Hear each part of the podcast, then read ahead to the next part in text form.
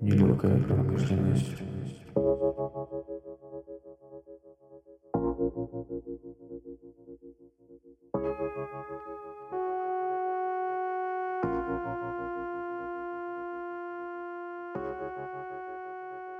Всем привет! Наконец-то новый выпуск подкаста «Нелегкая промышленность». Меня зовут Ксения Шнайдер, а в гостях у меня сегодня творческая личность без конкретной профессии Маша Рева. Говорим с ней об учебе в Central St. Martin, стажировках, больших международных коллаборациях и немного о личном. Надеюсь, этот выпуск вас вдохновит так же, как и меня, и вы не поленитесь оставить нам отзыв или поддержать на Patreon.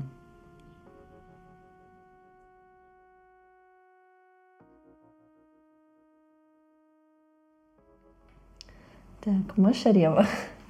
Э, как тебя вообще правильно представить? Ой, э, наверное, проще сказать, что я художник и креативный директор. Я просто помню тебя очень давно, даже не знаю, сколько лет назад.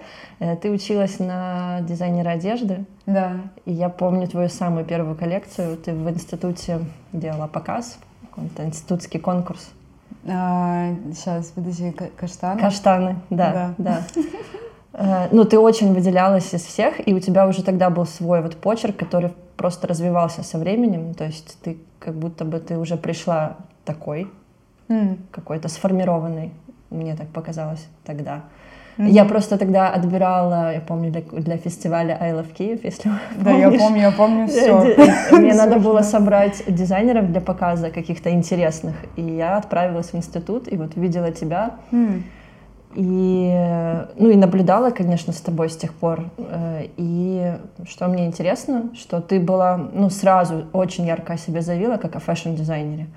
И почему-то в какой-то момент ты, ну, не знаю, мне вот интересно, почему и что это был за момент переломный, когда ты решила, что ты не будешь делать марку Маша Рева, там, а, марку одежды, а пойдешь по пути художника. Да, был такой момент. Но э, перед тем, как он случился, я уже 10 лет потратила на то, что я училась дизайну одежды, и я закончила КНУТД в Киеве. У меня было несколько стажировок. Э, потом я поехала в Лондон и там получила степень магистра в St. Мартинс, да. тоже по дизайну одежды. Ну и, собственно, этот момент наступил тогда, когда я выпустилась из St. Мартинса. Ну, это забавно, потому что это всегда была моя такая большая мечта учиться в Лондоне. И, ну, я вообще первый раз попала в Лондон, когда мне было 17 лет. Я тогда ну, вот, закончила школу, не знала, куда поступить, родители меня отправили учить язык. Вот. Ну и в этой поездке я зашла в Сент-Мартинс, э, и там еще было старое здание на Холборн. И я взяла листовки, я думаю, блин, круто, вообще хочу там учиться. Ну, короче, такая была очень долгая, долгий путь к мечте, которая в итоге сбылась. А потом я в какой-то момент поняла, что вообще, ну, когда я узнала, что такое индустрия изнутри, потому что учиться э, на магистратуре в Лондоне это максимально близко к тому, как индустрия вообще моды работает во всем мире, достаточно жестко, и конкуренция, вообще все эти дела. Ну, и как-то я поняла, что это что-то не делает меня счастливой абсолютно. Но это забавно было, да, потому что столько сил было потрачено. Ну, было еще, конечно, там несколько таких достаточно тяжелых ситуаций жизненных, которые к этому привели. А, моя преподавательница, с которой я начинала учиться, она посреди курса, к сожалению, умерла от рака. И, ну, короче, много было всяких таких жестких препятствий, которые... Ты их воспринимала как знаки? Ну, не как знаки, знаешь, ну, во-первых, когда я туда попала, мне казалось, что я очень классная, угу. и что вообще, в принципе, ну, как бы вот, я уже прям топ, знаешь, что мне, ну, мне так казалось, знаешь. Ну, потому что в Киеве это была топ? Ну, в Киеве достаточно легко да. отличаться, если есть желание и как бы амбиции и все такое. Но когда ты приезжаешь в такую школу, и там действительно оказываешься среди очень талантливых ребят, и там, ну, не знаю, ну, как бы а, я почему-то думала, что я уже там что-то достигла, как и многие эти ребята, но mm-hmm. потом многих ломает, ну, потому что там такая система обучения, такая на выживание, знаешь, Мгм. немного похожа на армию.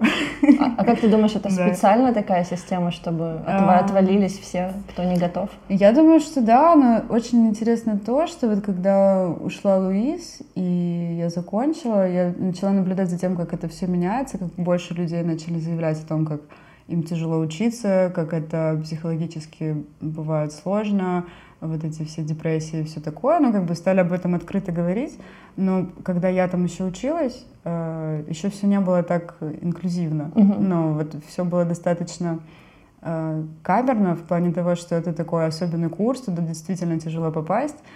И это как такое закрытое общество, знаешь, ты когда туда попадаешь, там тебя прессуют, короче, все такое, но все боялись что-то сказать, жаловаться там, или с- с- ну, показывать какие-то страдания не хотели.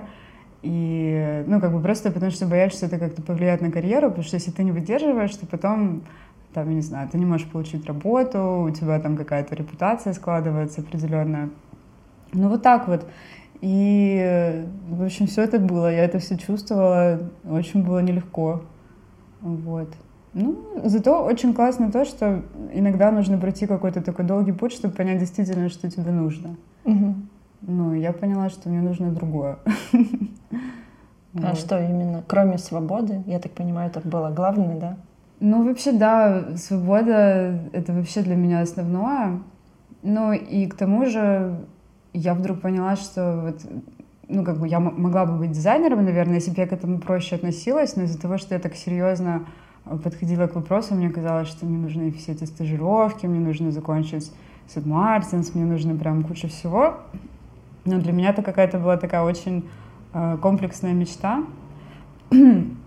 Вот, и я прям очень серьезно к этому относилась. Но мне кажется, вот успех как раз кроется в том, когда ты делаешь все с легкостью и с удовольствием. Конечно, нужно много знать, и нужно многое пройти, но в итоге как бы все должно быть очень easy. Ну, потому что если это не так, и ты там учишься, ну, это сразу видно, что это нелегко.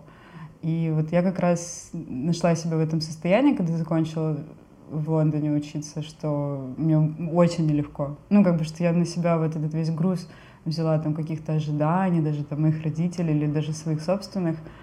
И мне казалось, что, ну, короче, это все как-то слишком тяжело, и мне надо просто это оставить на какое-то время, ну, сесть и подумать, что же меня делает счастливой. Мгм. Ну, вот я как будто, ну, слишком много бежала, знаешь, типа, супер ускорилась, и в какой-то момент даже, ну, потеряла вообще цель.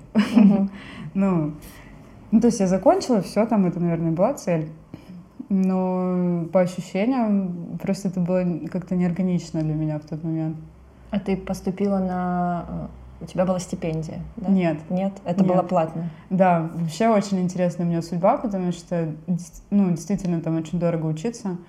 И, ну, вот когда в 17 лет я вернулась домой и рассказала родителям, что вот, есть от Мартинс, я там была, я хочу там учиться, они такие, ну, супер, конечно, ну, типа, мы не можем себе это позволить, так что ты едешь в Киев. Ну, вот я поехала в Киев. Вот. А когда я уже, ну, мне повезло, я получила это место на магистратуре тоже каким-то удивительным образом. Ам, Там целая история, потому что я на самом деле до этого пыталась поступить в Антверпенскую академию, и я стажировалась у Уолтера Ван Бриндонка, который там, э, ну, head of fashion department. И, и, в общем, я решила, что я поступлю туда, а он типа такой, как бы я ему понравилась, когда у него была стажером, у него был очень плохой английский, но он такой, ну, Машка, типа, давай, попробуй. Вот, и я чисто по-украински решила, что, ну, он меня любит, короче, значит, все нормально, типа, я поступлю без всяких проблем. Вот, я вместо того, чтобы готовиться, уехала летом перед вступительными экзаменами домой на дачу, просто там загорала на пляже, и потом в какой-то момент полетела на собеседование. И у меня там вообще был такой дикий шок, потому что я что-то там привезла, какой-то дипломный проект, который, ну, типа, я хочу делать. Вот. И, и там было супер интересно, потому что обычно там на собеседовании три преподавателя, ну, это то, что я читала, знаешь. А он там, короче, всем сказал, что вот, у меня там такой классный стажер, типа Машка, короче. И там пришло 10 человек, и я просто с ужасным английским вообще толком не понимаю, что я там буду делать, чисто на вот этих эмоциях, что я ему нравлюсь, все будет супер. Я помню, как они начали мне задавать вопросы, а я вообще не знаю, что ответить. Ну, как бы у меня случился вот такой Ты? Максимально, да. И я помню, я на него смотрю, а он просто стал такого багрового цвета, такой сидит вообще. Я думаю, боже, какой кошмар. И он говорит, так, все, выйдем, мы посовещаемся. Ну, и они там полчаса, типа, совещались, там я сидела за дверью, они там, кто-то говорит, да, она вообще ничего не понимает. Да нет, ну давайте дадим ей шанс. Нет, типа, посмотрите на меня, она вообще ничего не понимает.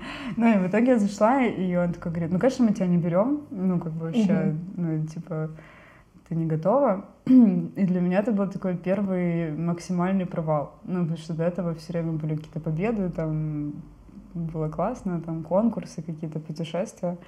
И я помню, что я туда вышла и думаю, ну, обалдеть. Позвонила папе, и он такой, как тебя не взяли? В смысле не взяли? Интересно было, да. Я, я купила пачку Мальбора. Я помню, как я сижу, просто так курю. И думаю, боже, что, что с моей жизнью происходит? Вот. Ну, я пришла домой. У меня за три месяца этой стажировки, конечно, я там пришла какими-то друзьями, и там и все такие, ну что, ты поступил? Я говорю, нет.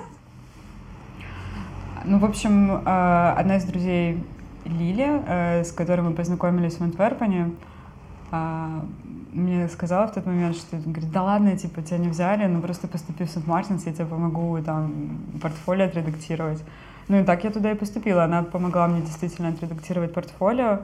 Я его отправила по почте, и мне просто прислали письмо, что меня взяли, и это, типа, супер было странно, потому что обычно там надо интервью проходить. Ну, я вот считаю, что это был очень интересный момент. С одной стороны, знаешь, такая судьба, а с другой стороны, меня просто эта ситуация кинула в такое, как бы, совершенно неожиданные обстоятельства, потому что мне казалось, что раз меня взяли, типа, все супер, а на самом деле там все было очень жестко, и это как бы мне просто повезло. Вот. Ну, вот такой интересный путь. И как я вообще за это все заплатила? Ну, я приехала, сказала родителям, что, блин, так и так, типа, взяли. И они мне помогали, а потом я выиграла грант, достаточно крупную сумму, и заплатила за обучение. Международный грант? Или... Да, это был грант от Pepsi. Угу. Вот, что тоже интересная такая ситуация. Эм, в общем, до Сент-Мартинса я сделала первую коллекцию синдикатом. Да. Э, вот эти свитшоты с принтами, и меня нашла агент, вообще как-то странным образом в Фейсбуке. Что? Это был мой первый агент, и она меня пригласила в шоурум в Париже. Я повезла туда эту коллекцию. После первого сезона у нас, мне кажется, мне было там что-то типа 10-12 магазинов, что было mm-hmm. достаточно круто. Вот. И, ну и все. И тут я как бы поступаю в этот момент. А, я знакомлюсь с Сарой Маина в этом шоуруме. А, вот, и уезжаю учиться. Ну и вот Сара Маина меня порекомендовала там в этот конкурс, что там такое. Mm-hmm. Ну, короче, в общем, очень интересная была история. Я вообще не ожидала, что так все будет, но мне тупо повезло, потому что там действительно очень дорого. Я думаю, что без вот этой а, а это был грант именно на обучение, или нет, ты могла его потратить? Нет, на это, что это тоже была интересная история, потому что я, ну как, это был грант для того, чтобы я сделала свой бренд. Бренд вот. одежды. Бренд одежды, да. Ну, потому что, ну как, она меня встретила как дизайнера одежды. Uh-huh. Вот. И я помню, что я их уговаривала в тот момент, я писала им письма, говорю, ну, знаете, конечно, бренд это супер, но мне надо учиться. Ну, и меня очень сильно, конечно, совесть мучила, потому что они как бы по одному поводу мне хотели помочь, а я их там раскрутила совершенно по-другому. Но с другой стороны, мне тогда это действительно было важнее, чем делать бренд, тем более я была не очень уверена, хочу ли вообще его делать. Мне тогда казалось, что я доучусь и, наверное, буду работать на какой-то бренд, что в итоге, конечно же, не случилось, потому что просто моя природа не такая, я не могу работать full time на какой-то другой бренд. Uh-huh. Но это тоже я поняла со временем. Вот, так что меня так супер подфартило. Ну, плюс там у меня еще были какие-то коммерческие заказы, но как-то это все еще так складывалось, что я работала одновременно э, периодически. Ну, и как бы у меня была какая-то там денежная подушка, я как бы могла. А не секрет, да. какая сумма гранта? Не секрет, 50 тысяч долларов. А учеба сколько стоит? Учеба стоит, мне кажется, 26 тысяч фунтов. Это где-то 30 в год. Или это за все. За все. За все, да. Там, считай, полтора года, но как бы это растягивается на два, а у меня вообще растянулось на три, потому что я взяла академ. Угу. Вот. Ну, конечно, я уехала на год. Я, ну, как бы съехала с лондонской квартиры, переехала в Киев, как раз была революция в 2013 -м. Вот. И потом я вернулась.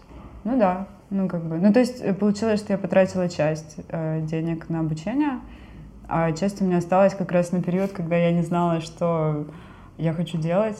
Ну, как бы, это вообще был такой шок, что для меня, что для моих родителей, они такие, блин, что вообще? То есть ты вернулась из Лондона и сказала, что ты не хочешь быть fashion-дизайнером, и у тебя есть да. деньги, чтобы делать свой бренд, но ты не хочешь делать Да. свой бренд. Да, ну вообще, я помню, что я тогда сидела, ну, как бы в таком состоянии, знаешь, ам, ну, как бы, ну, достаточно тя- тяжелым, потому что, во-первых, революция, вот это все, Мгм. ну, как бы мне было достаточно сложно это переживать, я как-то очень близко к сердцу это все воспринимала.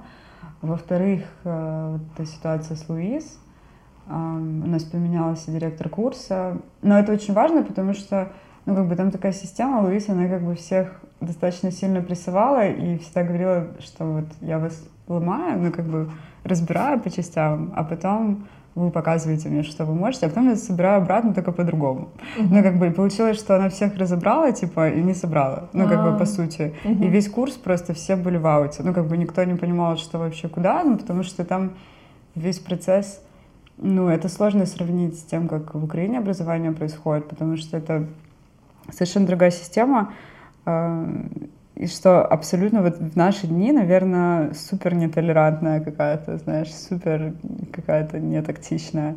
Ну, то есть там действительно жестко, и ты очень сильно себя связываешь с тем, что ты делаешь, ну, как бы не можешь разделять работу и себя как человека, как личность. И получается, что если ты плохо все делаешь, то ты как бы чувствуешь себя не очень. Ну, что Мгм. ты как бы какой-то не такой. Ну, и это- на этом все строится. Это как бы не очень здоровый подход, конечно. Вот. А Но так вот было. Из твоей группы, кто с тобой учился в Лондоне, ты знаешь, они, кто-то сумел каких-то достичь успехов Конечно, да много кто. Ну, я думаю, что... и сделали свои бренды или эм, работают на кого-то? Ну, большая часть, процентов 70 работают на разные бренды. Где-то, мне кажется, процентов... Нет, где-то процентов 60 на бренды работает, где-то процентов 20, возможно, сделали свои бренды. И 10 просто, как я, Мгм. типа, решили, А мне очень другое. интересно, откуда у тебя было это желание отучиться и работать на кого-то, потому что все, кого я знаю в Украине, дизайнеры, это, ну, как бы, как будто бы сразу же человек хочет сделать свою марку. М. не получив никакой опыт нигде, то есть у нас вообще не принято пойти куда-то на стажировку, у нас сразу ты заканчиваешь институт или вообще находишь где-то деньги и просто делаешь марку без опыта, без э, абсолютно. То есть у нас как М. будто бы это, ну, нет такой культуры, а у тебя почему-то ты вот этого хотела. И мне очень интересно, это часть воспитания или откуда у тебя это? Или... М. Ну, э, на самом деле, ну, как бы вот это желание поработать на кого-то, оно появилось уже в процессе обучения, ну, потому что до того, как я поступила э, в Сент-Мартинс, ну, я действительно думала, что да, мне нужен бренд, но как бы, но я еще такой человек, ну, достаточно ленивый, и мне сложно что-то делать полностью самой. Для меня вот эта ответственность набирать команду и вот это все делать, она как-то таким достаточно серьезным грузом надо мной висела. Я постоянно искала какие-то пути, как бы делать не самой. Ну, например, вот с синдикатом, ну, как бы я, у меня там это была вообще идеальная схема, потому что я просто придумывала, что я хочу, и, все, что Они касается... производили сами. Да, производства, там каких-то технических вопросов, ну, решали они, но а мои обязанности, это было, наверное, все-таки пиар, там делать съемки, Мгм. э, использовать связи какие-то, ну, короче, в общем, вот это все. Шоурум, ну, ну, не в техническом плане, а в таком, типа, я говорю, вот есть такой шоурум, типа, мы едем туда. Все таки, Мгм. да, супер. Вот было так. Ну, не знаю, на самом деле там еще такая система, что ты заканчиваешь, и, ну, там есть финальное шоу, на которое я не попала, потому что я не успела. Ну, Не как бы- сделала коллекцию? я сделала, но я опоздала. Ну, как бы это вообще классическая со мной ситуация, потому что я постоянно опаздываю. Наверное, люди, которые, ну, какие-то клиенты слушают и говорят, да, точно, блин. Опоздала, опоздала на самолет или опоздала отшить? Опоздала отшить. А. Причем у меня даже были люди, которые мне там все шили. Ну, как бы это даже не то, что я сама там все делала. Я очень долго собиралась, это тоже отдельное как бы, внимание требует этот вопрос, потому что вот в этом таком разобранном состоянии мне казалось, что мне нужно придумать какую-то лучшую идею. Мгм. Это полная фикция, потому что такого не бывает. Да, мне кажется, тебя это Да. давило, и ты Да, меня это не могла. нормально так придавило, и я, короче, э, ну, да, у меня там была идея какая-то, все такое, но, в общем, в итоге я не рассчитала время и, и очень поздно это все закончила. Тоже, что было смешно, потому что я закончила, типа, на два дня позже, чем нужно было, и уже там были все просмотры, и у них там уже, типа, шоу там послезавтра, и я помню, помню, как я просто приглашаю там всех своих друзей моделей, их всех одеваю, и, и там есть расписание, ну, как бы, встреч, э, ну, как бы, этих вот преподавателей со студентами, и, и меня там нет. И я просто всех одеваю, говорю, идем. Все такие, ну тебя же там нет. Я говорю, идем все равно. Но для меня это был такой психологический момент, типа, вот мне нужно показать, что все, я сделала, мне пофиг, что я сделала позже. я просто пришла. Но я помню, что из-за этой наглости они, конечно, меня все равно приняли. Тогда они такие, ну ладно, ты, конечно, покажи, ну, как бы, ты же понимаешь, уже поздно. Я говорю, все равно хочу показать. Вот, ну да, я помню, что показала, и они мне говорят, ну да, если бы ты сделала это раньше, то, возможно, было бы все по-другому. Но ну, я сделала это, когда сделала, знаешь, так в жизни, в принципе, совсем. Ну, не бывает какого-то идеального момента или идеальный... Нет, то есть момент, наверное, бывает какой-то более подходящий, но идеальной идеи точно не бывает. А что у тебя была за идея коллекции? Ой, слушай, достаточно буквально идея была такая, что я вдохновилась этим временем в Киеве во время революции. Я ходила, ну, конечно, на все протесты и снимала то, как выглядит Киев в это время. И ну, у меня там такой был полный деконструктивизм. Э, мы рушим старое, строим новое. Вот mm-hmm. такое. Ну да, на тему, на тему Киева я все это сделала. Но это абсолютно было не свойственно, наверное, мне. Но как бы то, как это выглядит, я сейчас смотрю, думаю, блин, ничего себе. Это меня тут нормально подплавило.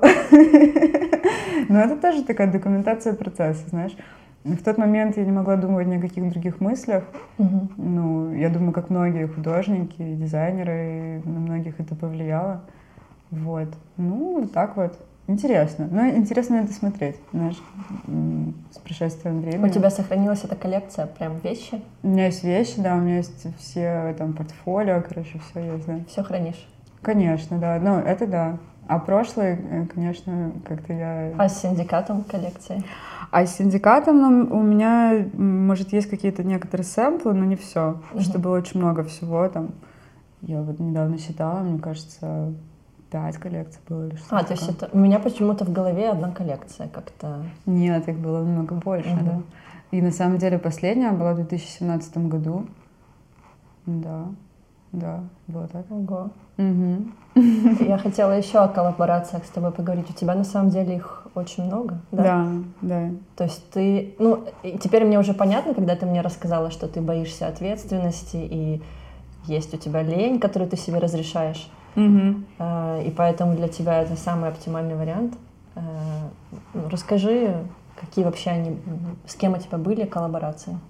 Потому м-м. что я не Ой, боже мой, их было так много. Но вообще э, вот это время после Лондона до сегодняшнего дня я больше работала как креативный директор.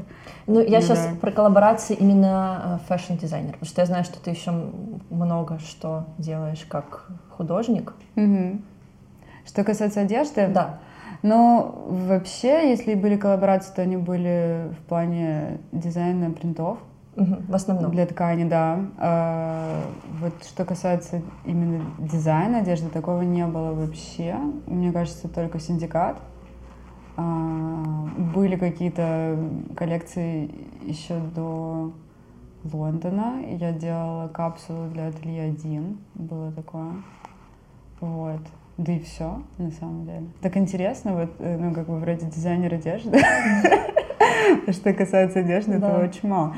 Да, ну, вот в плане коллаборации. Я работала с э, Рэйчел Коми, мне кажется, это были первые клиенты по поводу принтов. Вот. Ну вот сейчас был Редебьер тоже, но там была более какая-то комплексная задача. Там нужно было делать декорации для шоу, делать принты, наша керамика тоже там как-то была задействована. А костюмы для балета?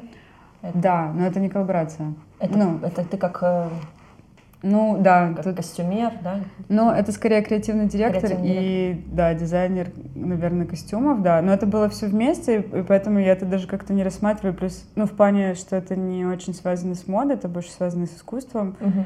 А, да, тогда, да, я, я сделала костюмы. Но это, кстати, был первый раз, когда я делала что-то связанное с одеждой после того, как я выпустилась. Эм, да, ну вот прям сама, ну как бы без каких-то Партнеров. да партнеров. Мгм. Ну, конечно, у нас была команда, я была частью этой команды, но да, вот так. Если вспоминать коллаборации, интересно, как, какая из них тебе принесла больше всего опыта? Их просто было столько. Сложно сказать. Хорошо, я тогда спрошу, какая из них больше всего денег принесла? Ну, на самом деле, син- синдикат нормально, как бы я не читала, ну, как бы просто потому, что такой был long run, но как Мгм. бы я думаю, что там были нормальные суммы, сложно просто сейчас даже вспомнить. Ну, то есть ты могла насколько. спокойно жить на эти деньги, Да. которые тебе принесла коллаборация? Да, это, это, кстати, супер удобно. И в какой-то момент у меня еще была коллаборация с брендом Ellipsy. Мы делали украшения. Да, да. но что, кстати, я даже не уверена, что нужно... Ну вот я хотела, да, узнать, потому что не, не бывает так, что прям у тебя матч с людьми и все получается идеально. Ну, то есть бывает, но это скорее везение, а очень часто, ну, потому что мы тоже делаем коллаборации, и очень часто какое-то есть недопонимание и сложности, и потом финансовые какие-то нюансы начинаются. И, в общем, не было ли у тебя такого? Или все твои... Были, ну да, были, были, конечно. Ну, я думаю, самый главный при- пример это Ellipsy все-таки, я, наверное, расскажу. Ну, начиналось все хорошо. Э, э, Что это за бренд? Это украинский? Это украинский бренд, э, который придумала Сабина Фейман.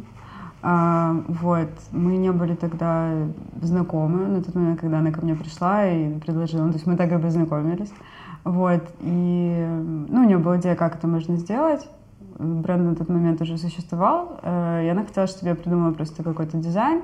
Вот, и мы сделали коллаборацию. Мы сделали одну, вторую. Вот, а потом э, ну, сложности начались в том, что, во-первых, не было никакого бизнес-плана, во-вторых, э, не было каких-то фактических, ну, как бы договоренностей, то есть юридических Мгм. никаких документов вообще, все было супер. На словах. Да, на словах, да. И потом в какой-то момент, э, мне кажется, что это все не выдержало спроса, и не хватило какой-то профессиональности отвечать спросу. Мгм. Ну, потому что с моей стороны В смысле, спрос превышал э, Да, возможности да, ваши параллели. Да, но и там с моей стороны я как бы а, обеспечила э, всю эту коллаборацию контактами там шоуру, с шоурумами, с магазинами, потому что у меня уже это все было. Вот, и, ну да, и, короче, все было очень не классно. В какой-то момент просто невозможно было отправить заказы, там, короче, начался Логистика. какой-то хаос Мгм. полный, ну, потому что Сабина отвечала за все эти Мгм. Бизнес. технические Мгм. штуки, да. Потому что синдикатно, как бы там все проще было. Они там, ну, как бы, мы в достаточно хороших отношениях до сих пор. Хотя там тоже разные были моменты, но мы в целом вообще у нас все было очень легко в этом плане. А тут, ну да. Ну, в общем.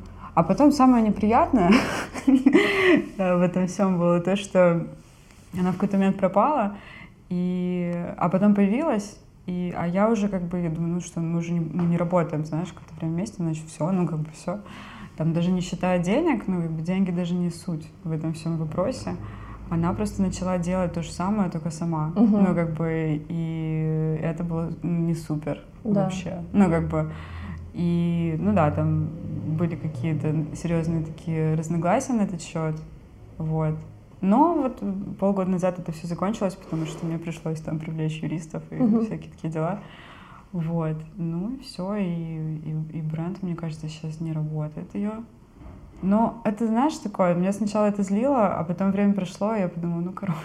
Мгм. Но- А с международными такое вообще возможно? Или там сразу все очень четко как-то Контракты. контракты есть, Да, которые всегда. защищают? Конечно. Ну, чаще всего. Ну, да. Такого, наверное, невозможно. Ну, И не было у тебя? Не было. Не было. Но хотя я вот видела, Ксюша, что ты недавно выиграла суд. Да, ну Э, это другое. Да, да, слушай, ну просто я посмотрела на этот твой пост и подумала, блин, вот какая Ксюша молодец, выиграла суд, а у меня уже таких писем было, я не Да, знаю, сколько да. штук, и мой бренд зарегистрирован в Конечно. Китае. Мне кажется, только появляется любой бренд, страничка в Инстаграме, он уже регистрируется в Китае, то есть это сто процентов. Ну, я заметила, что нужно просто сделать какой-то типа вау-продукт, который просто э, вот в этот момент уже регистрируется бренд в Китае. И у меня такой был момент, когда я, кстати, вот э, в 2017 году, ну вот у меня оставались какие-то деньги с этого гранда, я еще не успела там как-то наработать себе какую-то базу клиентов, как там художник или креативный директор. Вот у меня были эти деньги, я решила сделать коллекцию э, просто сама. Вот, и мы тогда показали ее в Париже в рамках One Day Project в украинском доме. Да, да, я Вот. помню, кстати. Да, было дело, да. Эм, И там, короче, была рубашка э, такая с, с черными, короче, э, такими линиями. Ну, я не знаю, я сфотографировала, помню ее, и кто-то там из каких-то очень больших блогеров ее перепостил. И, в общем, началась такая движуха с этой рубашкой. И потом мне уже присылали какие-то видео, как там в Китае их делают э, по, там они стоят 30 долларов просто. Мгм. То же самое все. Ну, я просто посмотрела и думаю, блин, вот что я буду с этим делать? Ну, как бы ничего. Причем, когда я делала свитшоты синдиката, у меня тоже такое было. И самое ужасное, что было, я помню, не то, что ужасно, мне, если честно, даже это все льстит. Я помню, как я зашла в Одессе в магазин «Огонек», и там э, был бренд такой, и он до сих пор есть, MGSM. Да, да, итальянский они, бренд. Они просто взяли, отсканировали свитшот и просто напечатали на своем свитшоте. Серьезно было такое. Твой свитшот, твой Да, принт. просто, ну как бы просто скан, ну как бы, я подумала, нифига себе. Ну, ну как бы вот все эти ситуации, они как-то меня вообще не раздражали, мне даже это веселило, я думаю, блин, вот это люди, конечно, мочат.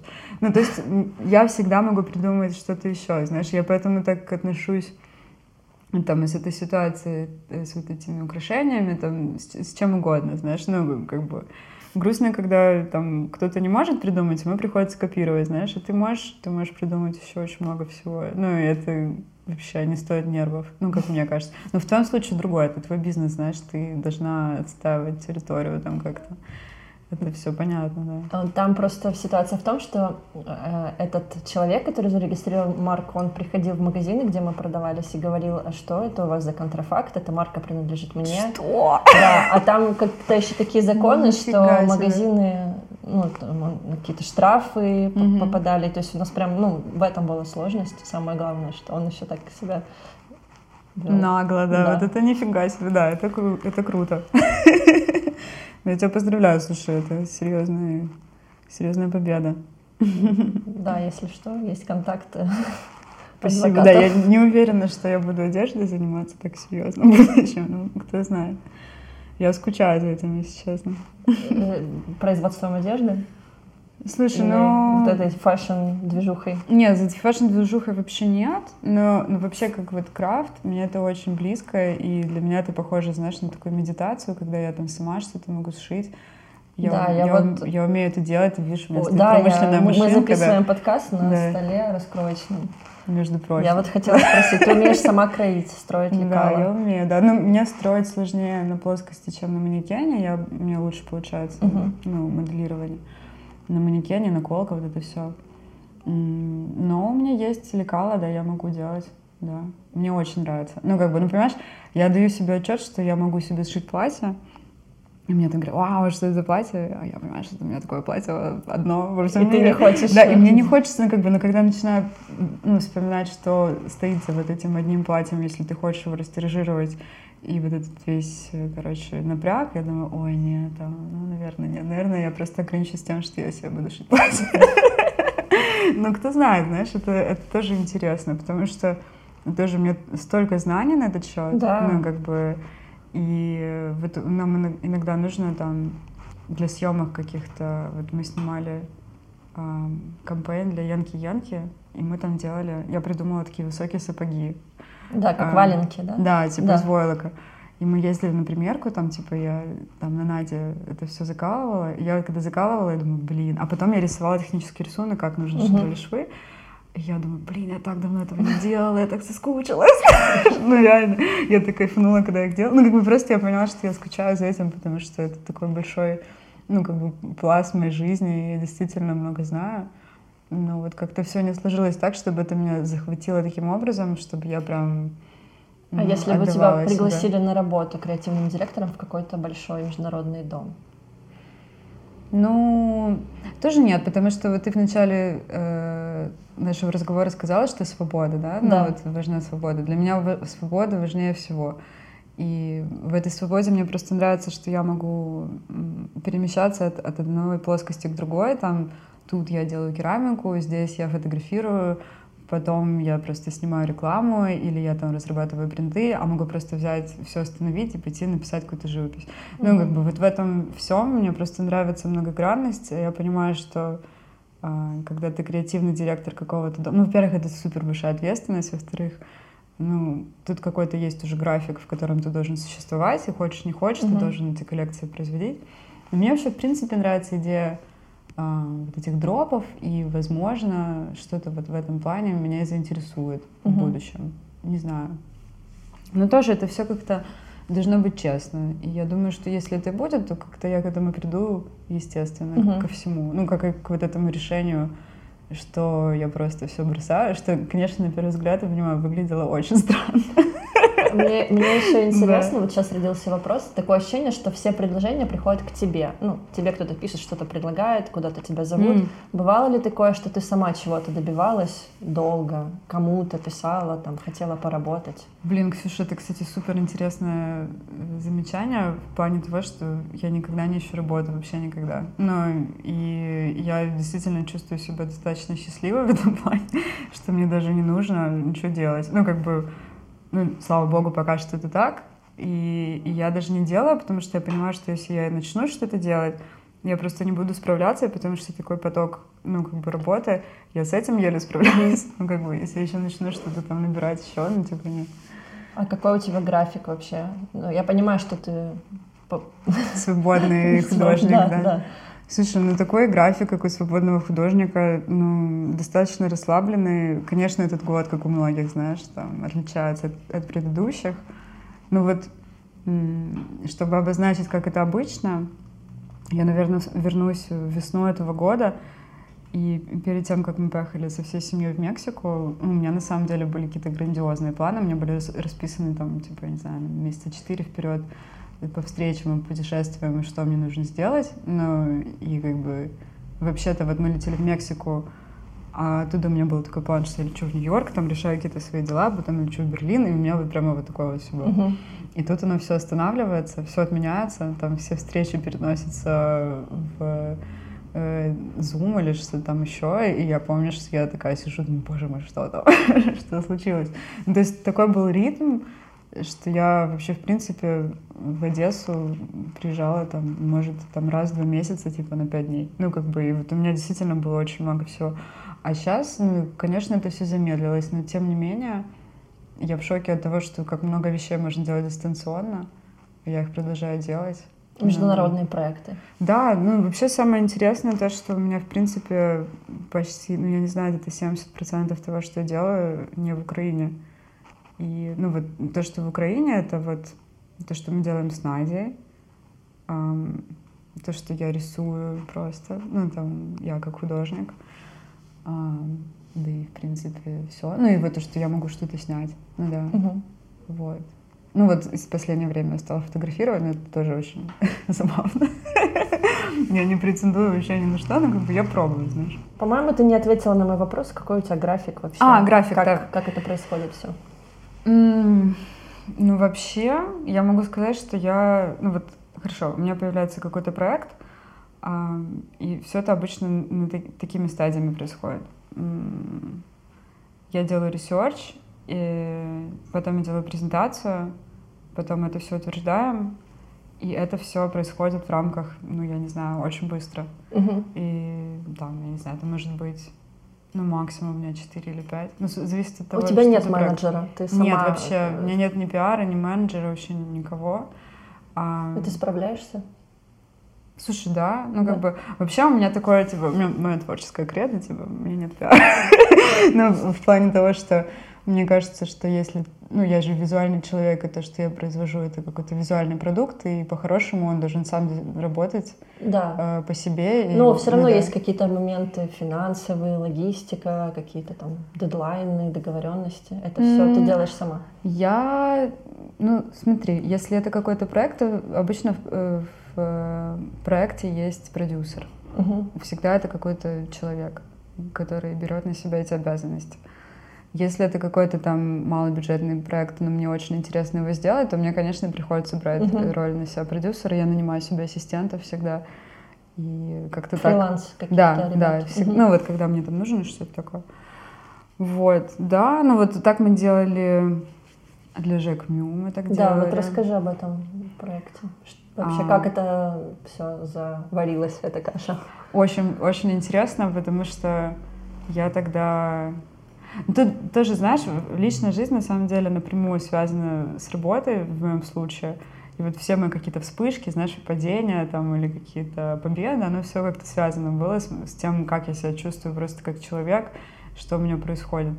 И вот после того, как я закончила магистратуру, там у меня достаточно серьезный был такой перелом жизненный, у меня все очень сильно поменялось. У меня закончились довольно долгие отношения. Вот, и у меня такой был какой-то период какого-то, знаешь, исследования себя. И я помню, что в этот момент я начала а, делать серию работ, где я рисовала на людях. И Да, это, да, я и это помню. вот от, я могу отчитывать оттуда, потому что вот меня так как-то сильно, знаешь, моя жизнь в тот момент впечатлила. Мне просто нужно было хоть как-то перестать думать о всех своих мыслях. Я думаю, блин, надо, короче, сфокусироваться на работе. У меня как раз был какой-то такой гэп, я ничего не делала какое-то время. Вот, это было первое, наверное, серьезное что-то, что я сделала. Я сделала этот проект. а, Мы сделали выставку в Киеве. А, Симон э, Жекмю, он увидел эти фотографии В Инстаграме или где-то в прессе? в Инстаграме. Вот, он перепостил, с этого все началось, а потом я была в Париже, я была на вечеринке LVMH, а, я там с ним познакомилась. И у меня как раз был... Это как раз был раз, когда я представляла эту коллекцию. Ну, я сделала коллекцию одежды на тему вот этих рисунков на теле. Вот, и у меня был такой зин, я его напечатала сама. Вот, и я просто к нему подошла познакомиться и сказать, что вот это я, типа, вот, вот я тут нарисовала, типа, тебе нравится, там, давай дружить. И он супер классный тип, он просто сказал, блин, класс, давай что-то сделаем вместе, и все. Ну, и вот он потом м, делал эту книжку Марсель Жетен, и все. Просто на вечеринках люди очень часто говорят, давай что-то сделаем вместе. Я но- тоже думала, что это какой-то час. Да. Ну, я просто... То есть, под- а потом тебе пришел имейл, Да, мне потом написали из его команды, там, и все, как бы, мы начали работать над этим. Ну, тоже, ну, как бы, это интересно, потому что как-то я даже не ожидала, что будет какой-то такой ответ на мое вот это, ой, я не знаю, чем мне заняться. Ну, оно как-то все само происходит со мной. Я вот действительно очень благодарна себе, что так выходит. Ну, то есть я, знаешь, там а, решила вдруг сменить профессию на- с одного на не знаю что. Ну, как бы, и вот это не знаю что, оно как-то сформировалось э, за эти годы само собой. Эти, ну, как-то я, я просто понимаю, что нужно просто что-то производить, вот твой какой-то dream project, знаешь, Мгм. типа, это иногда нужно инвестировать в себя и показывать, что ты можешь сделать, и тогда вот эти все твои, типа, dream clients, они к тебе приходят, что они видят, что ты можешь сделать что-то такое, что им нужно. Вот. И потом ты уже это делаешь за деньги. Ну, как бы, ну, это вот мой, моя схема. а у тебя есть портфолио? Или как обычно? Или оно уже не требуется тем, кто хочет с тобой работать? Ну, вообще сейчас нет. У меня даже сайт, блин, ты не понимаешь, у меня сайт не, не обновлялся уже 10 лет. Это такой кошмар, я себя чувствую очень старой. Не, ну серьезно, у меня сайт 10-летней давности, ну, конечно, я его там обновляла, но в плане, но он не, не полностью укомплектован. Ну, вот чем я сейчас занимаюсь, я пытаюсь разобраться со всеми проектами за последние пять лет, их было очень много, и все это как-то систематизировать и вообще поменять сайт. И отдельно еще, кстати, тема интересная. Я буду делать курс лекций, и мне для этого тоже надо всё Ты систематизировать. будешь лектором? Э, На какую тему? Ой, слушай, ну нет еще такого конкретного названия, но это что-то будет вроде визуальный язык На Что- русском языке или на русском языке. Хотя у меня есть уже такое же идентичное предложение на английском, но я решила для начала сделать Мгм. на русском и посмотреть. Но это супер интересно. Я, если честно, согласилась на это а, скорее для того, чтобы себя организовать. Ну, как бы Мгм. просто посмотреть, что я сделала. Я вообще такой человек, склонный к самоанализу. Ну, типа... А ты будешь на своих примерах учить? Ну да, Мгм. да. Ну и плюс там будут какие-то пр- практические задания, которые я буду вести, и там, да. Мгм. Ну, такой, мне хочется, чтобы это был очень такой живой разговор э, с кучей экспериментов. Ну, как бы просто показать, как можно мыслить по-другому. Ну, я не знаю, как я мыслю. Мгм. Может, кому-то это будет полезно. Ну, судя по всему, наверное, это интересно Да. кому-то, я не знаю. Вот. А Скажи, ты каждый день э, делаешь что-то творческое? В смысле, рисуешь или как-то М. проявляешь себя? Или бывают дни, когда ты просто смотришь Netflix, ешь какую-то Да. еду? Таких дней Как- намного больше, чем дней, которые я трачу. Понимаешь, у меня есть просто такой, вроде это как бы и секрет, а вроде нет. Э, Ну, я очень быстро могу что-то сделать, очень быстро могу придумать. Мне не нужно много времени для того, чтобы, ну, прям... Ну, короче, я это делаю действительно быстро, Мгм. и за счет этого у меня очень много какого-то времени, Свободного. которое я трачу на Мгм. какую-то ерунду полнейшую. Ну, и я себя очень за это корю, потому что мне кажется, что я работаю там, ну, типа, на 30% своей производительности.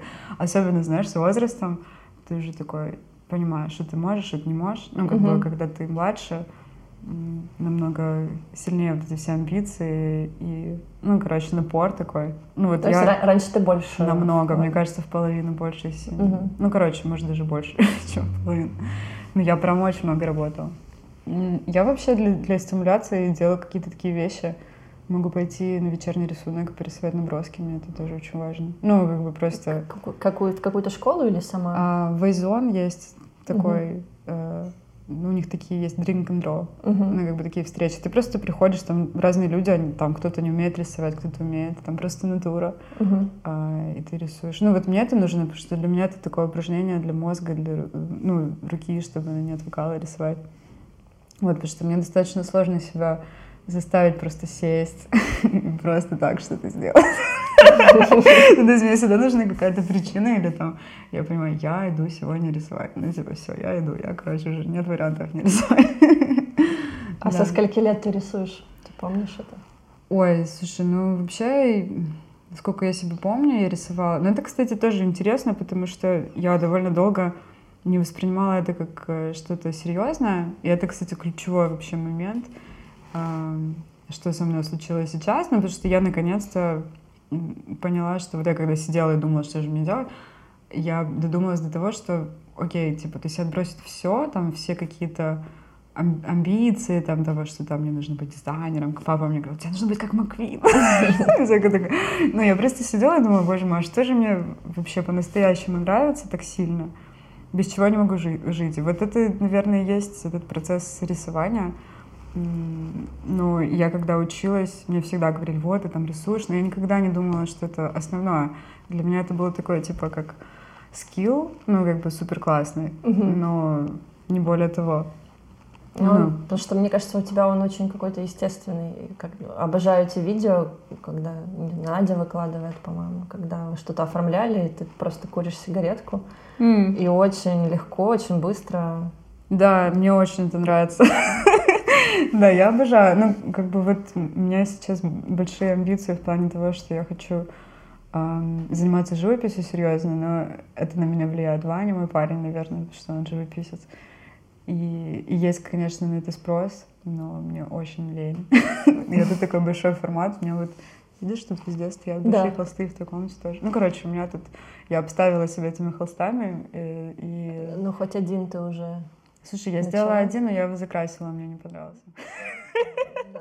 Единственный мой холст, который еще есть в мире, это в Бурсе. Да. Все, другого нет. Пока что. Да, и то я его нарисовала, потому что Вася мне позвонил, такой, говорит, блин, Машка, мы открываемся завтра, но я забыла, нам нужен, короче, в холл. Холст. Я говорю, ну, ладно. Он говорит, ну давай, ты же сделаешь за ночь. Я говорю, ну ладно, давай. И мне просто привозят гигантский холст, я помню. И я на него смотрю, думаю, блин, а я ему пишу, говорю, Вася, знаешь, ну, я не уверена, сделаю я его или нет. Он такой, it's one shot, понимаешь, one shot. Я помню, что я тогда нарисовала, но я не могу сказать, что он прям супер, но просто сам факт того, что вот мне, если в жизни все как-то так вот вокруг меня происходит, что я понимаю, что нет выбора, то Я, я делаю быстро, типа, Да. все. А если есть выбор полежать, погулять? Конечно, полежать. Нужно полежать, я обожаю. Не, серьезно. Такой еще вопрос про деньги. Мне очень интересно, как ты оцениваешь свой труд. Ну, не называя сумму, там, цифры конкретные, просто как складывается эта цифра, там, не знаю, важно ли для кого ты делаешь или сколько времени. Ну, это- Ну, вообще... ну, там, э, важно ли, что это международный бренд или что это какой-то украинский заказчик. Разные Я цены. стараюсь делать так, что это не важно. И, ну как, ну как, я смотрю, знаешь, меня очень, кстати, многому папа научил в этом плане, потому что э, папа скульптор, и в принципе я понимаю, что я сейчас иду по его стопам, Мгм. потому что он тоже такой немного аутсайдер в хорошем смысле этого слова. Ну, то есть он никогда не работал с галереями, у него никогда не был агента. Там. Ну и вот я сейчас тоже такой человек, у которого типа нету ни агента, там ничего, так вот все. И папа мне всегда говорил, что ну, тут есть два варианта, знаешь, если тебе нравится задача, ну там нет бюджета, то это можно даже и бесплатно сделать, и чуть ли не самому за это заплатить, но сделать то, как ты хочешь, чтобы Да. потом, как я тебе уже говорила, ну как бы кто-то это увидел, и, ну и это все пошло по такому пути, что к тебе начали приходить такого рода какие-то заказы и все такое. Вот. Я делаю либо так, либо достаточно жестко, как бы я стараюсь держать какую-то планку. Плюс мне иногда сложно... Вот это, кстати, проблема того, что нет агента, потому что обычно агент решает эти да, вопросы. да, и я ты как поэтому бы, и спрашивала. по идее, да. ты дорожаешь все время, потому что ты уже нарабатываешь каких-то там клиентов, ты не можешь стоить столько, сколько ты там Да, три года назад стоил. да. И Я иногда об этом забываю, ну, как бы, и мне приходится себя пересиливать, и я себе постоянно говорю в эти моменты, что мне приходится торговаться самой, там, эти все вопросы Мгм. решать. Я просто представляю, что я другой человек. Ну, как бы. Типа переселяешься. Ну, ну да, типа я, я просто да, настраиваю себя таким образом, что типа все, у меня тут нету ни стыда, ни жалости, ничего. Ну, Мгм. как бы очень холодный ум, и ты как бы просто говоришь. Ну, а потом иногда полезно бывает вспомнить, там, я не знаю, все, весь этот стресс, который пришлось пережить для того, чтобы так быстро нарисовать там какой-то один рисунок, это же тоже не просто так. И па- папа мне тоже всегда это говорил, что это нам как бы кажется, что да, ну что там это, типа, сел 15 Да. минут. Ну, как бы, ну, чтобы за 15 минут что-то сделать, ну, нужно действительно очень долго к этому идти. Вот. Ну, и я так себе напоминаю. Ну, конечно, не идеально все. Часто я сдаюсь. Ну, как бы, иногда я, ну, как-то, не знаю, какой-то мой оппонент, заказчик, э, каким-то образом меня убеждает, и потом я понимаю, что это просто меня взяли на понт, ну, как говорят в Одессе, знаешь. И я это анализирую всегда, думаю, блин, не надо было там уступать, не надо, что надо было так сделать. Но я постоянно в этих ситуациях оказываюсь. Но с другой стороны, это цена свободы, знаешь, если ты хочешь быть свободным, приходится ошибаться и учиться у, у самого себя, знаешь, где-то уступать. Ну, это нормально. Ну, в, в плане денег, конечно, если в целом так смотреть, конечно, заказчики не в Украине, они как бы больше понимают, ну, почему это столько стоит, и меньше торгов Мгм. происходит в целом. Ну, и, как бы, возможно, у них э, есть возможности. ну, Или слушай, в Украине тоже эти возможности есть, просто нет культуры. В Украине возможности есть, но, да, действительно нет вот этой вот, ну как бы это не очень ценится, мне кажется, вообще в принципе творчество, ну это как-то, ну типа, а за что мы тут столько денег должны платить, Да. ну знаешь, что-то такое. Но мне вообще как бы грех жаловаться, потому что в принципе в целом, ну как бы все достаточно ок. Но хотя вот тоже я вот сейчас говорю и даже слышу себя и, и понимаю, что я достаточно мягко ну, Да. как бы отношусь ко всему. Ну, потому что если у меня там был бы какой-то, например, условный бизнес-партнер, который бы просто там всех крушил. Да, да, да. Ну, как бы, знаешь, Мне кажется, тебе стоит задуматься о таком. то я знаю, да, но мне просто тоже нелегко в этом плане, потому что мне доверять этому человеку, я не могу просто... Мгм. Слушай, у меня уже столько было в моей жизни эпизодических каких-то ситуаций, когда появлялись какие-то люди, которые говорили, все, мы там, типа, мы будем вместе делать. Мгм. И я просто смотрела как-то, ну, я не знаю, в итоге получалось, что мы не стыковались Мгм. как-то профессионально. или там, знаешь, в каком-то личном плане. Короче, чтобы был такой партнер, это должен быть или семья, или какой-то вот такой человек. А в семье у тебя нет кого-то, кто мог бы заняться? Нет, вообще.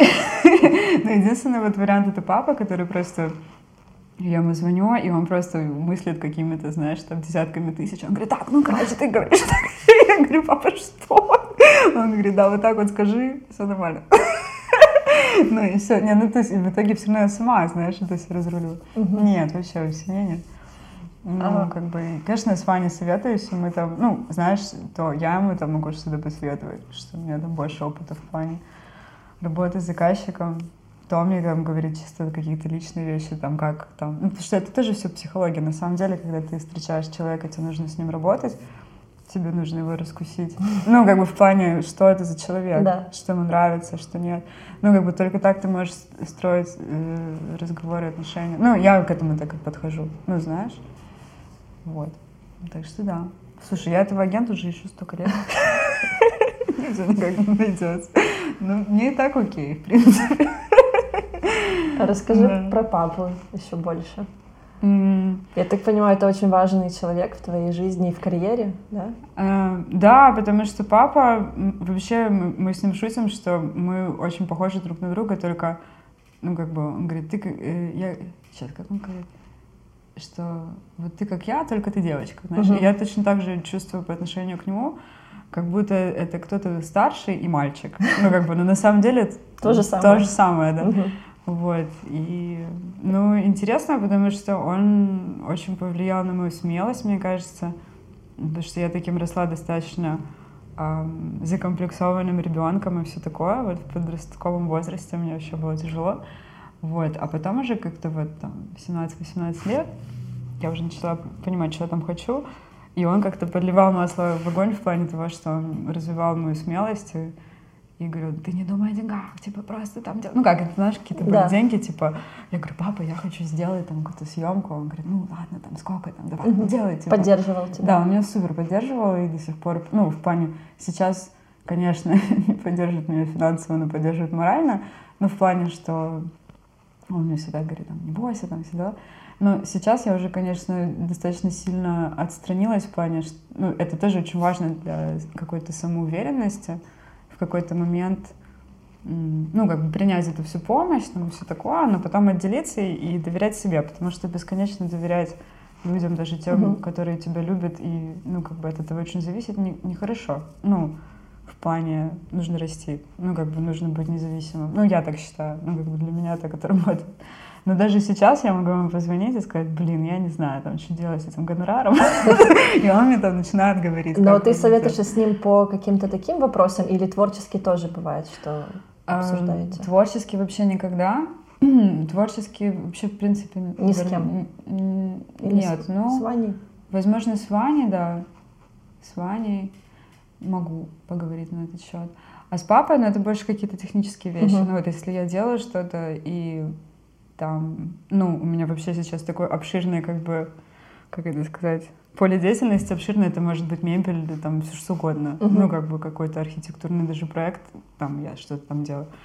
И, и папа в этом всем очень хорошо разбирается, я могу позвонить и сказать, я думаю делать это так. Он Мгм. говорит, можно сделать так. Как Мгм. бы у нас вот какие-то такие разговоры. Но он очень многому меня научил. Вот. Всегда мне говорила, что это ужасная профессия. Очень Художник. да. Ты не послушалась. Нет. Но сначала я верила ему, ну как бы. А сейчас?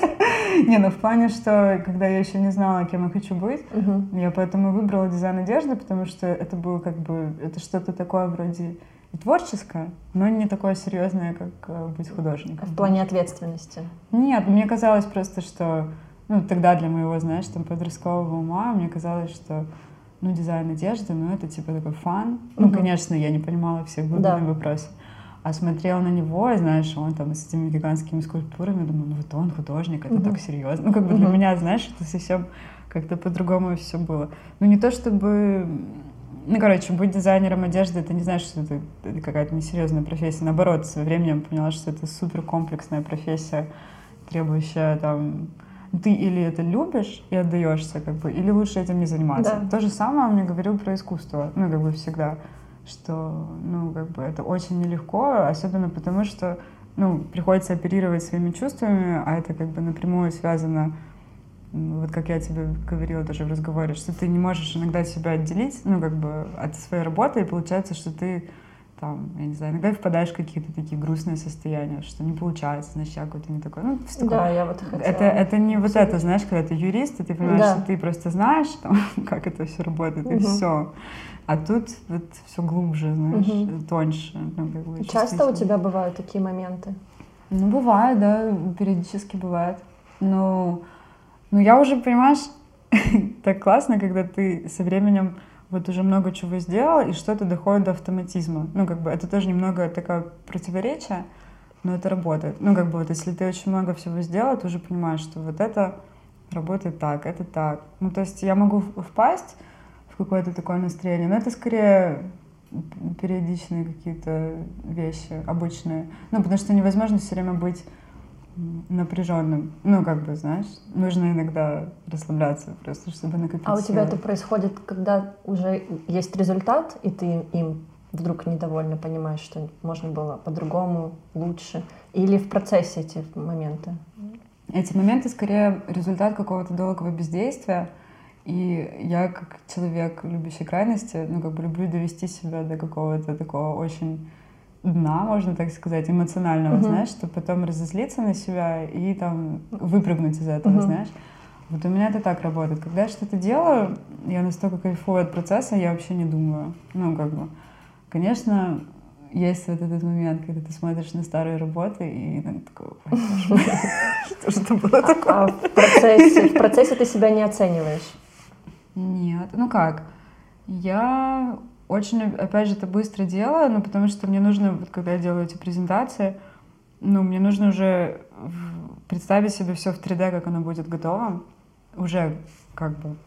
И на этом моменте я себя оцениваю. Ну, и мне нужно вот такой у меня какой-то есть автоматический режим внутренний. Я просто смотрю и понимаю, что это да, а это нет.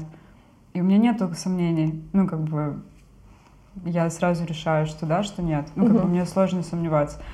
Ну, сом- сомневаться можно там в гонораре, знаешь, да. там, или в каких-то таких вещах. А вот в плане визуальном, ну, чаще всего нет. Хотя вот тоже интересно, когда я что-то снимаю, или даже если не я снимаю, я вот представляю себе там одно, а потом через время я смотрю и понимаю, что невозможно все распланировать, и я уже столько раз в жизни это проходила, что вот какие-то вещи я понимаю уже, когда я вижу результат. Но с другой стороны, ты бы не... Ты что можно было чуть-чуть по-другому Да, сделать. можно было угу. дотянуть, как а. бы можно было бы сделать круче, угу. но тут нет никакого разочарования, потому что ты никогда это не увидишь, если не сделаешь. Угу. Поэтому я это себе, ну, я отдаю себе отчет. Ну, то есть я понимаю, что да, я ошибаюсь, я, возможно, не делаю в полную силу, но только для того, чтобы увидеть, ну, как бы, как можно сделать по-другому. Ну и все, я к этому проще стала относиться. Уже нет вот этой погони за лучшей идеей. Вообще нет. А когда эта погоня прекратилась, ты помнишь? Ну, это было в какой-то один момент или это просто постепенный процесс, и ты как-то... Ну, вообще постепенный процесс, с одной стороны. Ну, вот опять же, это так плотно происходило параллельно с моими какими-то внутренними трансформациями. Ну, вообще за последние, мне кажется, пять лет я достаточно сильно изменилась, и моя жизнь изменилась. И вот в начале этих перемен я даже, это, знаешь, такое было какое-то немножко как а, как это сказать, анестезия такая. Ну, потому что когда ты в каком-то таком ну вот все переворачивается, знаешь, даже нет времени оценивать, насколько это хорошо или плохо, угу. ты просто в этом всем движнике, ну, как бы пытаешься хоть что-то нащупать, какую-то, знаешь, почву под ногами. И, и потом постепенно там я просто находила что-то, что мне нравилось. Мне там, ну, у меня даже был какой-то определенный страх э, перед дизайном одежды, поэтому я себе решила, все, я не буду этим заниматься вообще. И потом, ну, вот эти рисунки на теле, это тоже какое-то взаимодействие с телом, а тело напрямую взаимодействует с одеждой. И я как-то постепенно к этому возвращалась через тело, знаешь. И потом я сделала эту коллекцию, которая посвящена, ну, опять же, этим рисункам на теле. Ну, и вот когда я делала эти решения, принимала, делала этот выбор, принимала решения, и не было каких-то вот людей, которые... Ну, короче, у меня вот раньше у меня были люди, которые там определенный человек, который, да, который меня поддерживал, очень зависело ну, от мнения, да. И тут как бы мне пришлось ну, самой все решать. И когда я увидела, что эти решения, которые я принимаю, на самом деле окей, ну, как бы все, очень быстро все закончилось. Ну, в плане, вот эта неуверенность очень быстро прошла. И там вот эти поиски лучшей идеи тоже прекратились. Потому что я поняла, что вот, все, я решаю, типа, раз, два, там, уже там все происходит. А эти поиски лучшей идеи, они могли как бы бесконечно, да, длиться, и ты могла так... То есть Да. лучшая идея наверняка приходила, но ты ее отбрасывала и Конечно, еще я, я вообще, да, я смотрю сейчас на то, что делала в Лондоне и понимаю, что там было столько идей. Ну, как бы Мгм. просто я не смогла ни одну довести до конца. Ну, только из-за того, что я боялась сделать выбор. Это вообще основополагающая штука. Ну, вот брать на себя ответственность, сделать выбор, ну, и решать самостоятельно. Неважно, кто там что скажет. Да, понимаю это тебя. Очень важная штука, да. Да, я иногда даже там, не знаю, цвет пуговиц не могу выбрать. Ну вот бывают такие состояния, что очень тяжело. Есть Я прихожу на примерку, и мне говорят, «Э, молочные или э, бежевые. И я вообще в Ну, ступоре. ты можешь время взять подумать. Да, но э, ну, а я, я, бывает такое состояние, что да, вот именно ты боишься этого выбора, вот Мгм. этой ответственности, что, боже мой, какие же пуговицы. А иногда это очень легко. Ну, это прям очевидно сразу, даже не надо выбирать просто вот эти и все. Не знаю. Но это, Да. пр- это прям какая-то эмоциональная штука. Ну, то есть это связано с, с тем, ну, с психикой, мне кажется, насколько ты в себе сегодня уверен, хорошо себя чувствуешь. Да, это очень зависит от момента. Ну, Да. бывают просто удачные какие-то ситуации, когда легко это, а бывает нет. Ну вот я опять же не могу себя заставить, если у меня неудачно какое-то Ты просто время. берешь паузу. Я жду, да. Это Ну, супер. И я пытаюсь э, ужасно, конечно, всем моим там клиентам или людям, которые хотят что-то там со мной делать, им приходится с этим жить. Потому Что я говорю, я не у могу. меня нет этой возможности. Ты же понимаешь, что Да. когда ты делаешь одежду, у тебя все такие жесткие дедлайны, что тебе нужно прямо сейчас решить эту пуговицу, иначе там эти 20 швей будут сидеть без работы полдня, и это еще давит. Ты как бы и так не можешь решить. Антон тебе не помогает? А, ну, иногда я обращаюсь к нему, да, в такие моменты. И он выбирает пуговицы. Но чаще, чаще я присутствую на производстве, он работает дома за компом. Мгм. Поэтому, да. Ну, поэтому вот классно быть, э, наверное, художником. Ну, как, нельзя сказать, лучше. Но эмоционально, наверное, легче, потому что ты можешь себе это позволить. И как будто бы люди э, поймут и с уважением отнесутся, потому что, ну, это художник, у него вот так сейчас, это художник. А тут, ну, это дизайнер, блин, не может выбрать пуговицы, какого хрена? Ну, чуть-чуть, знаешь, другое отношение к профессии у людей, которые тебя окружают. Ну да, я, кстати, действительно это вижу. И мне даже иногда стыдно, я думаю, блин, ну на самом деле, когда я другими вещами занималась, такого не было. А я прям себя чувствую какой-то, типа, знаешь, такой немножко... Человек не в себе, знаешь, он Мгм. художник. Ну ладно, ему можно там... Простить. знаю, да, Э. как бы упустить дедлайн или что-то такое, Мгм. типа, ну... Хотя я стараюсь этого не делать, но очень часто такое происходит. Сегодня даже с Ваней смеялись, что я супер мастер создавать иллюзию работы. Вот там приходишь сюда и кажется, что вот тут какие-то бумажки висят, что Мгм. там лежит, знаешь, типа, ну на самом деле, ну как бы это ничего не значит. Ну типа да, это есть, но как бы у меня происходит какой-то внутренний процесс все время, но не то чтобы такое прямо, ну как бы все достаточно медленно. Но мне в этом ритме комфортно, не знаю, я вообще поняла, что ну вот здоровье там и все такое, и психологическое здоровье, это намного важнее каких-то успехов э, профессиональных. И вот когда была младше, я м, совсем по-другому расставляла приоритеты. И сейчас мне вообще пофиг, может там весь э, мир рушится, но если я не чувствую, что я там хорошо себя чувствую, чтобы что-то придумать, я не буду этого делать. Короче, Это тоже такое, типа, немножко эгоистическая такая позиция. Но с другой стороны, мне так лучше, знаешь, у каждого человека есть свой какой-то а, баланс и формула счастья, знаешь. Ну, и, и у каждого по-своему ритм. Ну, в общем, я стараюсь как-то прислушиваться просто как неестественнее, ну, чтобы там А не перегорать. Есть места так называемой силы, куда ты можешь приехать, чтобы наполниться? Ну да, конечно. э, Одесса. Одесса, да, наша дача на Бугазе очень, очень важное для меня место. Ты там все детство проводила? Или она у вас недавно? Не-не, она у нас с 95-го года. э, Я довольно много времени там проводила, когда жила в Одессе. э, Все каникулы.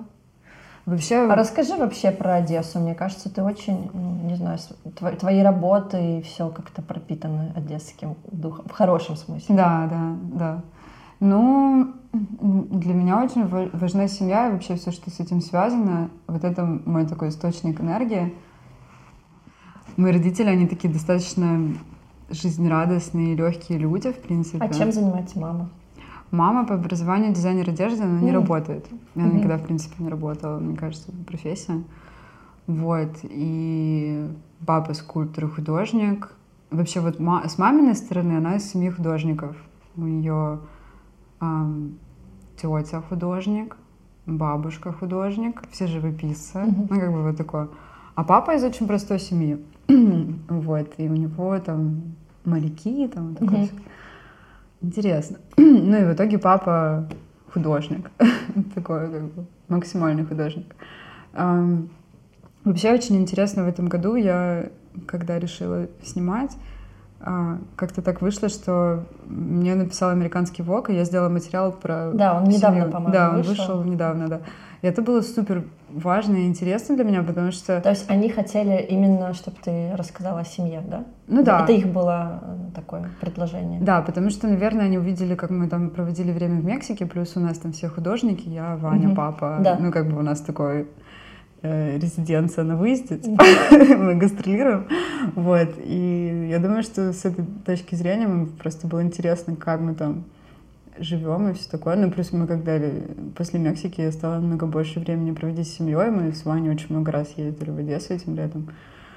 Вот, ну и в какой-то момент, я не знаю, кто-то там что-то увидел, и они захотели узнать, как там и на что. Плюс папа готовился к выставке, которая была вдохновлена этим путешествием в Мексику. А, Мы с Ваней там какие-то снимали съемки постоянно, что-то там делали, Мгм. какие-то скульптуры. Ну, в общем, все было прикольно. Ну и вот я наблюдала. Ты как фотограф делала этот проект. Да, да, интересно, потому что и вот опять же, знаешь, я даже немного расстроилась, потому что вот я всегда что-то делаю чаще всего, когда меня просят, знаешь, Мгм. типа вот там есть какая-то идея, и я сразу такая, а, ну все, типа надо там так и так сделать. Мне достаточно сложно самой прийти к тому, что так, вот мне нужно взять и понаблюдать за моей семьей, там, подокументировать. Но круто, что был этот повод, потому что действительно это сделала. И очень важно это все было. Ну, как бы мне хочется это продолжать. Ну, интересно. Да, особенно семья такая, потому что у нас еще такие традиции, ну, как бы достаточно олдскульные. Там тосты, там Мгм. такое. Что еще? Ну, ну вообще дача такое особенное место, потому что вот все, кто туда приезжает, их как будто немножко проверяют на прочность, в кавычках, Мгм. знаешь, ну, потому что... Твоих нужно- друзей ты имеешь? Ну, моих друзей, там, любых друзей. там, Парней. да, там, Мгм. да, особенно, да, по парням еще всегда не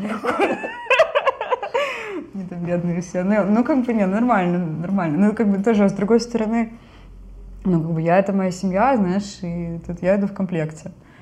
Тут ничего не сделаешь. Ну да, нужно сказать тост, нужно, ну, как бы, искренне себя как-то вести. Ну, как бы, и это вроде звучит, типа, нужно, да?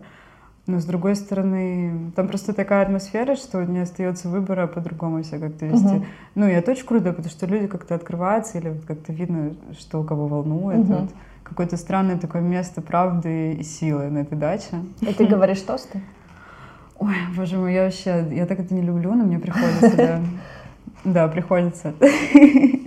Ну, как сказать, я, конечно, не мастер. Вот мама с папой, они там такое задвигают. Это всегда экспромт или у них Экспромт всегда. И я когда смотрю на это, думаю, боже, как они это Они еще как-то так заворачивают, там начинается с одного, приходит к другому. И в итоге вывод вообще какой-то третий. Ну, знаешь, там тост может затянуться на минут 10, там, ну, как бы просто вот такой разговор. И там, а кто-то встает и говорит, я хочу добавить. Что там еще. Ну, это очень классно, потому что, ну, у нас такого, конечно, нет. Мне кажется, нашего поколения уже Да. этого совсем меньше, если вообще есть. Ну, знаешь. И поэтому, когда я приезжаю туда с друзьями, мне вот прям очень важно, чтобы они как-то это поняли. У меня вот есть друг э, немец, очень близкий друг, и он это все супер просек. Он говорит тост, и я перевожу. Там, короче, все четко. Слушай, э, мы уже будем заканчивать интервью, и мне хочется, чтобы мы его закончили, чтобы ты сказала тост. Ого.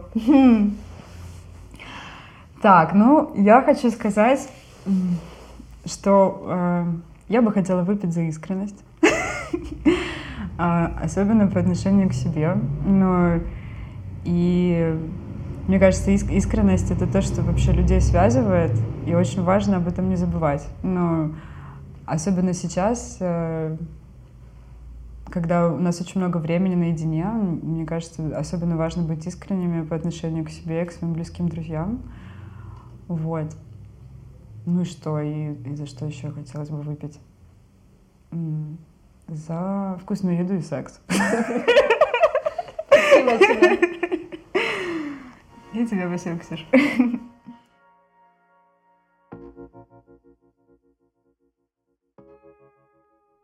Спасибо, что вы провели этот час вместе с нами. Мы уже готовим для вас следующий выпуск с героем, за которого вы проголосовали в моем инстаграм, так что не пропустите. Всем пока!